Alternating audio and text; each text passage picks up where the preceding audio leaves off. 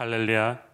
우리 실시간 생방송으로 국내외에서 지금 새벽 기도에 동참하고 계신 모든 성도님들에게 하나님의 은혜가 충만하게 임하기를 원합니다.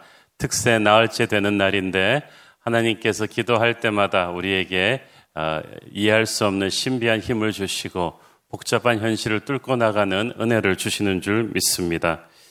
미국 텍사스 주의 휴스턴에 위치한 굉장히 급성장하는 교회가 있었는데 그 교회 목사님의 간증을 제가 들은 적이 있습니다. 교회가 아, 이제 농구장으로 쓰던 큰 건물을 이제 사서 어, 이제 본당에 들어가게 되었는데 이 건물을 인수하기 위해서는 시 공청회를 통과해야겠다고 합니다. 적어도 시의원 10명의 찬성표를 받아야만 했는데 이 과정이 무려 2년이나 걸렸다고 합니다. 다 됐나 싶었는데 철석같이 약속한 의원 한 명이 기권을 해버렸다고 합니다. 목사님과 교인들은 아, 공든탑이 무너졌구나 하는 생각에 한숨이 절로 나와서 다시 열심히 기도하며 뛰어나왔는데 그때 그 초기부터 이 교회가 이 건물을 인수하는 것을 적극 반대했던 젊은 유대인 시의원이 있었습니다. 이 사람이 갑자기 마음을 바꿔서 찬성표를 던져주었다는 거예요. 그래서 극적인 반전을 이루면서 이 안이 시 공청회를 통과했고 교회는 이 건물을 인수할 수 있었습니다. 너무 고마운 마음에 이 목사님이 그 마음을 바꿔준 젊은 유대인 시의원을 만나가지고 감사하다고 하면서 어떻게 마음을 바꾸셨냐고 물었더니 그분이 하는 말이 제가 살면서 평생에 큰 은혜를 입은 어르신이 계신데 너무 존경하는 분이신데 그분이 저한테 한 번도 무슨 부탁을 해본 적이 없는데 얼마 전에 저한테 전화를 걸어오시더니 이 교회가 이 건물을 인수할 수 있도록 도와주라고 부탁하셨다는 거예요. 너무나 존경하는 분이고 한 번도 자기한테 그런 부탁을 해본 적이 없는 분이기 때문에 거절할 수가 없었다고 합니다. 그래서 수많은 뭐 목사님 교회 교인들이 자기를 설득시키려고 했지만 그것보다도 그 한 분의 한 통 전화가 결정적이었다고 합니다. 목사님께서 놀란 게 그 고마우신 어르신이 누군지 목사님도 전혀 몰랐다는 사실이에요. 지금까지도 모른대요. 누군지. 돈으로 로비한 적도 없고 인맥을 동원한 적도 없는데 갑자기 하나님의 천사 같은 분이 나타나서 결정적인 위기를 뚫게 해준 것입니다. 하나님은 그런 분이십니다. 우리가 알지도 못하는 사람, 우리 능력으로는 결코 움직일 수 없는 어떤 사람을 가장 정확한 타이밍에 보내셔서 도와주십니다.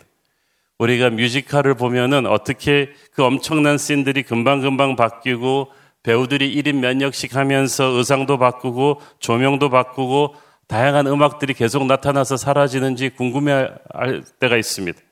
근데 보면은 이 뮤지컬 커튼 뒤에서 수많은 스탭들이 감독의 지휘 아래 바쁘게 움직이고 있는 걸 볼 수가 있죠.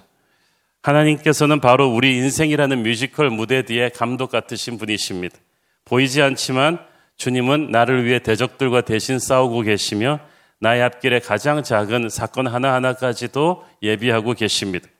크리스천의 삶에 우연은 없습니다. 우리 생각에 단순히 운이 좋아서 된 사건들도 실은 하나님이 다 준비하시고 기회의 문을 열어주셔서 된 것입니다. 우리가 영적인 눈을 가지고 하나님이 보이지 않는 무대 뒤편에서 얼마나 바쁘게 일하고 계신지를 확신한다면 우리는 안심할 수 있습니다. 미래는 말할 수 없이 불확실합니다. 그러나 이 하루를 담대히 살 수 있는 것은 그 미래의 주인이 바로 하나님이시기 때문입니다. 우리가 살면서 무엇이 정말 절실하게 필요할 때 꼭 다 죽었다 싶었을 때는 정확한 타이밍에 하나님의 은혜의 손길이 우리를 또 수렁에서 건져낼 것입니다.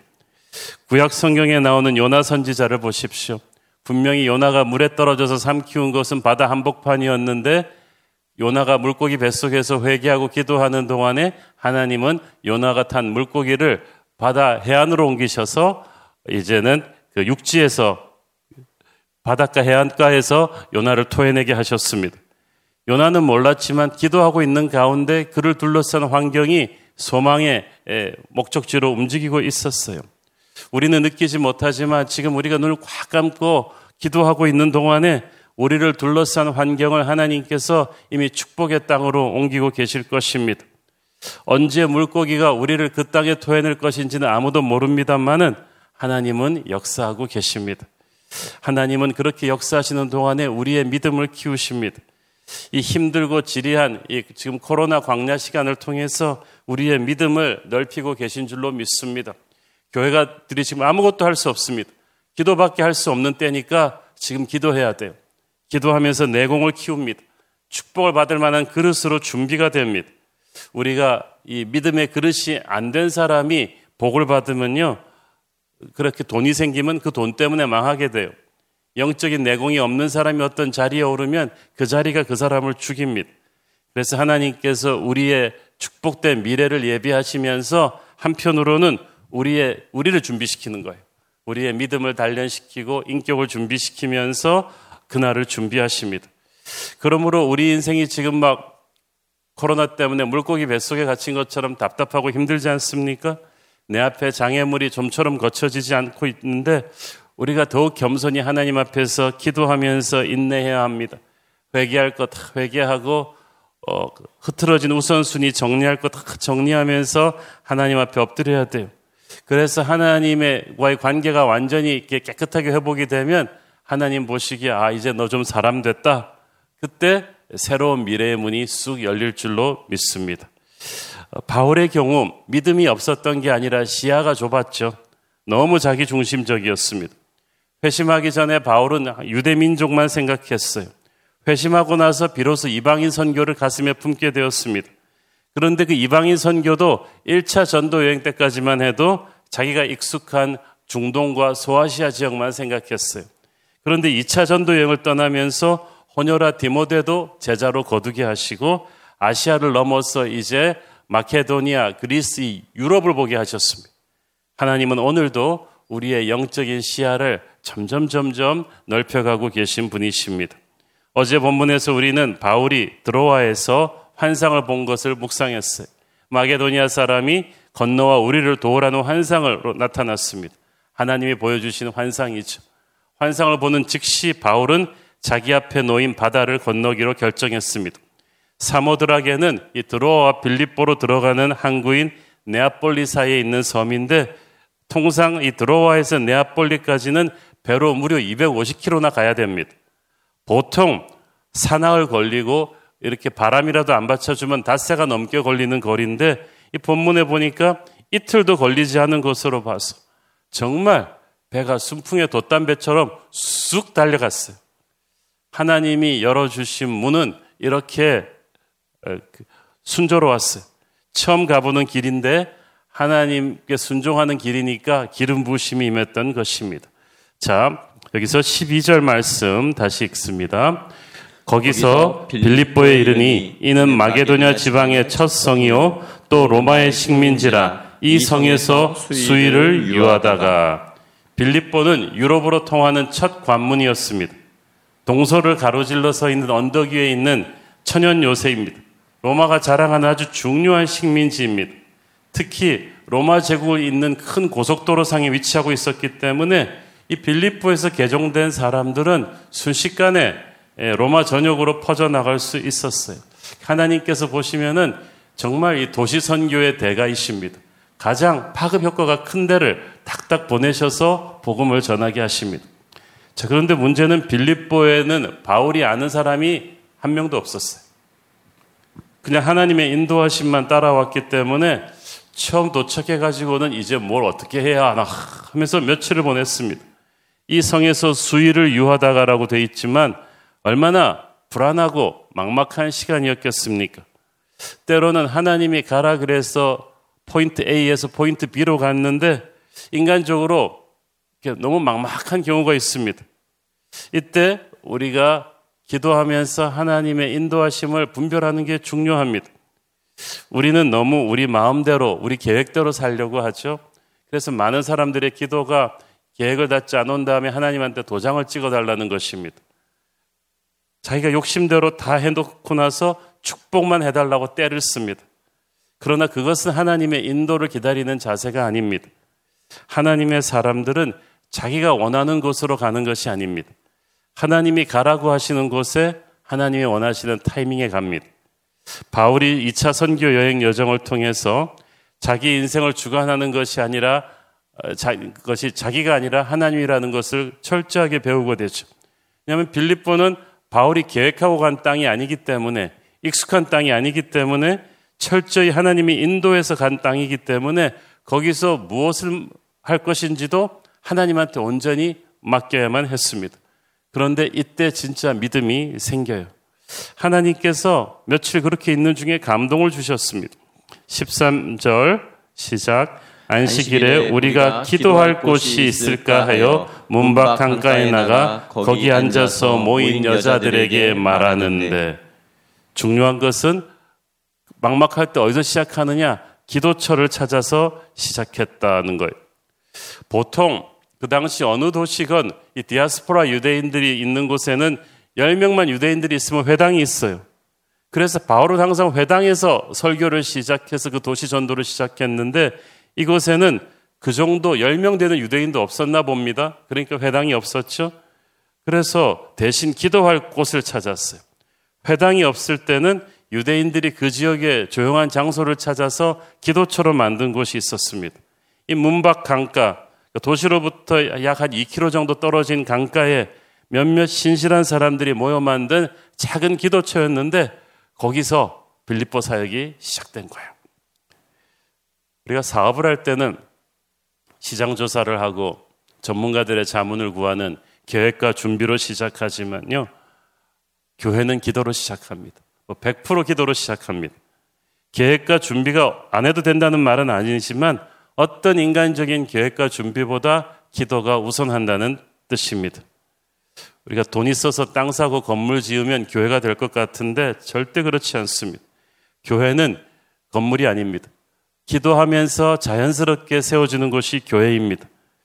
어디서 어떻게 누구와 목회할지 처음 교회를 개척할 때는 생각도 많고 걱정과 불안과 두려움이 몰려옵니다. 그러나 모든 인간적인 생각을 딱 끄고 이 준비팀이 열심히 기도해야만 돼요. 교회의 시작은 기도회죠. 사도행전 2장의 성령 강림 사건도 결국 오순절 다락방의 기도회로 시작한 거예요. 자, 그런데 그 기도하는 중에 하나님께서 주신 기가 막힌 만남이 있었습니다. 14절 어, 읽습니다. 두아데아시에 있는 자색옥감 장사로서 하나님을 섬기는 루디아라 하는 한 여자가 말을 듣고 있을 때 주께서 그 마음을 열어 바울의 말을 따르게 하신지라. 자, 그 당시 문화가 남존 여비 사상이 굉장히 강했습니다. 여성들의 인권이 노예의 인권보다 조금 더 나을 정도로 바닥을 치던 때입니다. 그런데 바울이 기도처에 가보니까 기가 막힐 일이 남자가 아닌 여자들만 가득했어요. 그래서 바울이 의도하지는 않았지만 기도하는 여자들과 대화를 하기 시작했어요. 여러분, 그 당시 유대인 남자가 이렇게 한다는 건 보통 어려운 일이 아닙니다. 그런데 그것이 교회 시작이었어요. 의외의 사람들로, 여자들로 시작되었어요. 왜냐하면 다른 사람이 없으니까. 때로는 하나님께서 우리에게 말씀하실 때 보면은 다른 옵션이 없고 이 사람뿐이에요. 그래서 기도하는 사람이기 때문에 신분에 상관없이 여자들 함께 시작했어요. 참 보면은 부활의 첫 증인도 여자들이었죠. 유럽 선교의 첫 관문인 빌립보 교회도 이 여자들과의 만남으로 시작하는데 이 루디아가 염색과 천으로 그 중에서도 이 독보적인 인물이 루디아였어. 염색과 천으로 알려졌던 이 도시 두아디아에서 자색 옷감 장사를 하는 사람이다. 이 자색 옷감이 보통 옷이 아닙니다. 로마 왕족들이나 귀족들이 입는 고급, 요즘으로 말하면 어, 고급 패션 상품이었죠. 요즘으로 치면은 뭐 어, 조지 아르마니 이상의 굉장히 고급 패션 브랜드였는데 당신은 일반인들도 돈이 있으면 이런 귀족들이 입는 옷을 입고 싶어 했기 때문에 루아디아는 루디아는 이 비즈니스를 통해서 큰 성공을 거둔 패션교의 여성 사업가였던 것으로 보여집니다. 이 루아디, 이 두아디아에서 물건을 생산하면 빌립보는 그 생산된 완제품을 로마 제국 곳곳으로 어, 보내는 아마 수출 허브였겠죠. 그래서 남부러울 것이 없이 사는 이 여성 CEO 루디아가 하나님을 섬기는 사람이었다. 하나님이 준비한 사람, 하나님을 믿는 사람이었다는 거예요. 그러니까 백부장 고넬료와 같은 사람이 그래서 영성이 있었어요. 영적인 목마름이 있었어요. 그 목마름을 바울이 복음을 전해서 확 채워준 거예요. 그러니까 입사람이 세례를 받고 예수를 믿었습니다. 여러분, 항상 그 도시를 변화시킬 때 보면 전도할 때 보면 우리가 하는 게 아니에요. 복음을 기다리는 목마름이 있는 그 한 사람이 있었는데 그 사람을 통해서 하나님이 역사하십니다. 준비된 사람이었던 루디아가 열심히 바울의 설교를 듣다가 마음이 동했다. 아까 교회는 기도하는 사람들의 모임으로 시작한다고 했는데 교회를 만드는 두 번째 원료는 말씀이에요. 마태복음 13장 23절을 보십시오. 좋은 땅에 뿌리었다는 것은 말씀을 듣고 깨닫는 자니 결실하여 혹 100배, 혹 60배, 혹 30배가 되느니라 하시니라. 많은 사람들이 말씀의 씨를 뿌리지 않고 열매를 거두려고 하죠. 많은 교회들이 말씀의 씨를 뿌리지 않고 부흥의 열매를 거두려고 하는데 그게 잘 안 돼요. 이 말씀이 떨어져야 영적인 열매를 거둘 수가 있습니다. 말씀을 듣는 사람에게 하나님의 역사가 일어납니다. 오늘 여러분이 말씀 듣는 가운데 하나님의 역사가 일어나기를 축원합니다. 14절에 보니까 주께서 그 마음을 열었다고 했어요. 설교는 바울이 하지만 마음을 여는 것은 하나님이 하십니다. 주님이 마음을 여시면 어떻게 됩니까? 헌신이 나옵니다. 말씀에 반응하기 시작합니다. 반응했다는 것은 그 안에서 이제 성령의 불이 일어났다는 거예요. 인격이 변했다는 것이고 이제 그의 인생의 가치관이 싹 바뀌었다는 뜻입니다. 세상적으로 치열하게 여성 CEO로서 그 자리까지 가기 위해서 살아왔던 이 루디아가 드디어 오늘 복음을 듣고 인생이 변합니다. 교회는 이렇게 말씀을 듣고 변화받은 이 한 사람에 의해서 시작되고 준비되는 것 같습니다. 이 기도와 말씀으로 변한 사람들이 어떤 역경에도 굴하지 않고 교회 구심점이 돼 줍니다. 루디아가 변하면서 그 집이 변했어요. 15절 읽습니다. 그와 그 집이 다 세례를 받고 우리에게 청하여 이르되 만일 나를 주 믿는 자로 알거든 내 집에 들어와 유하라 하고 강권하여 머물게 하니라. 루디아가 자기만 세례 받은 게 아니라 온 가족이 다 세례를 받게 합니다. 어, 여러분 가족이 변해야 돼요. 어, 그 사도행전에 보면 반드시 개인 구원이 가족 구원으로 이어집니다. 저는 우리 새로운 교회가 늘 강조하는 부분, 자녀들도 예언하고 청년들도 환상을 보고 아비들도 꿈을 꾸는 모든 세대가 함께 변하는 가족이 변하는 그런 어, 역사가 있기를 바랍니다. 여러분의 가족 구성원 중에 아직도 예수 안 믿는 사람이 있다면 다 여러분 통해서 예수 믿게 되기를 바랍니다. 루디아 집에 좀 컸던 것 같아요. 바울과 많은 일행들이 모일 수 있었습니다. 근데 부자라고 남 대접하는 거 아니거든요. 복음을 듣고 나니까 루디아가 딱 생각이 난 거예요. 내 집을 이 철치 빌딩으로 오픈하자. 예배처로 오픈하자. 하나님의 사람들을 대접하자. 이렇게 해서 루디아 집 이 가정교회에서 빌립보 교회가 시작된 거예요. 교회는 이렇게 항상 뜻밖의 사람으로 시작합니다. 미국의 그 대표적인 교회 이 세르백 교회 엄청나게 크고 부흥이 뜨거웠던 교회죠. 그릭 워렌 목사님도 아주 재미있는 개척 신화가 있었어요. 갓 태어난 첫 아기를 안고 털털거리는 중고차에 이삿짐을 가득 싣고 20대 중반의 릭 워렌 목사님이 아주 오래 운전을 해가지고 캘리포니아에 아무도 몰랐대요. 세르백에 딱 들어섰는데 워낙 이제 세련된 서부 부자들이 사는 곳인데 당장 살 집도 없고 아는 사람도 없으니까 그냥 눈에 띄는 동네 부동산 한 곳으로 들어갔답니다. 그래서 말했대요. 저는 릭 워렌 목사인데 일단 이곳에 교회를 개척하려고 하는데 살 집이 필요합니다. 근데 제가 아는 사람도 없고 돈도 없습니다. 좀 도와주십시오. 그랬더니 이 부동산 업자가 어이가 없다는 듯이 웃다가 아무것도 모르는 이 젊은 목사의 손을 잡고 도와주었다는 거예요. 싼 아파트를 찾아주고 첫 달 월세를 무료로 해주고 그리고 이 세들백 교회 첫 번째 교인이 되어 주었다고 합니다. 추후로 이 릭고렌 목사님은 이 부동산 아저씨를 중심으로 일곱 명의 친구들과 함께 성경 공부를 시작했는데 그것이 오늘날 전 세계에 영향력을 미치는 어, 이젠 2만 명이 넘는 파워풀한 세르백 교회의 첫 시작이었다고 하죠. 주님의 시작은 항상 미약하게 시작하지만 나중에는 창대하게 됩니다. 저는 여러분도 하나님의 역사를 이루는 작은 불꽃 루디아 같은 축복의 통로로 쓰임 받기를 축원합니다. 기도하시겠습니다. 주님 은혜를 감사합니다. 빌립보라는 도시에 바울은 아무도 몰랐지만 하나님이 예비한 루디아가 있어 놀라운 역사가 시작되었듯이 우리의 인생도 하나님의 인도하심을 따라갈 때 하나님이 예비한 천사들이 우리를 도와주고 함께 동역자가 될 줄을 믿습니다. 주님 역사하여 주옵소서. 예수님 이름으로 기도했습니다. 아멘.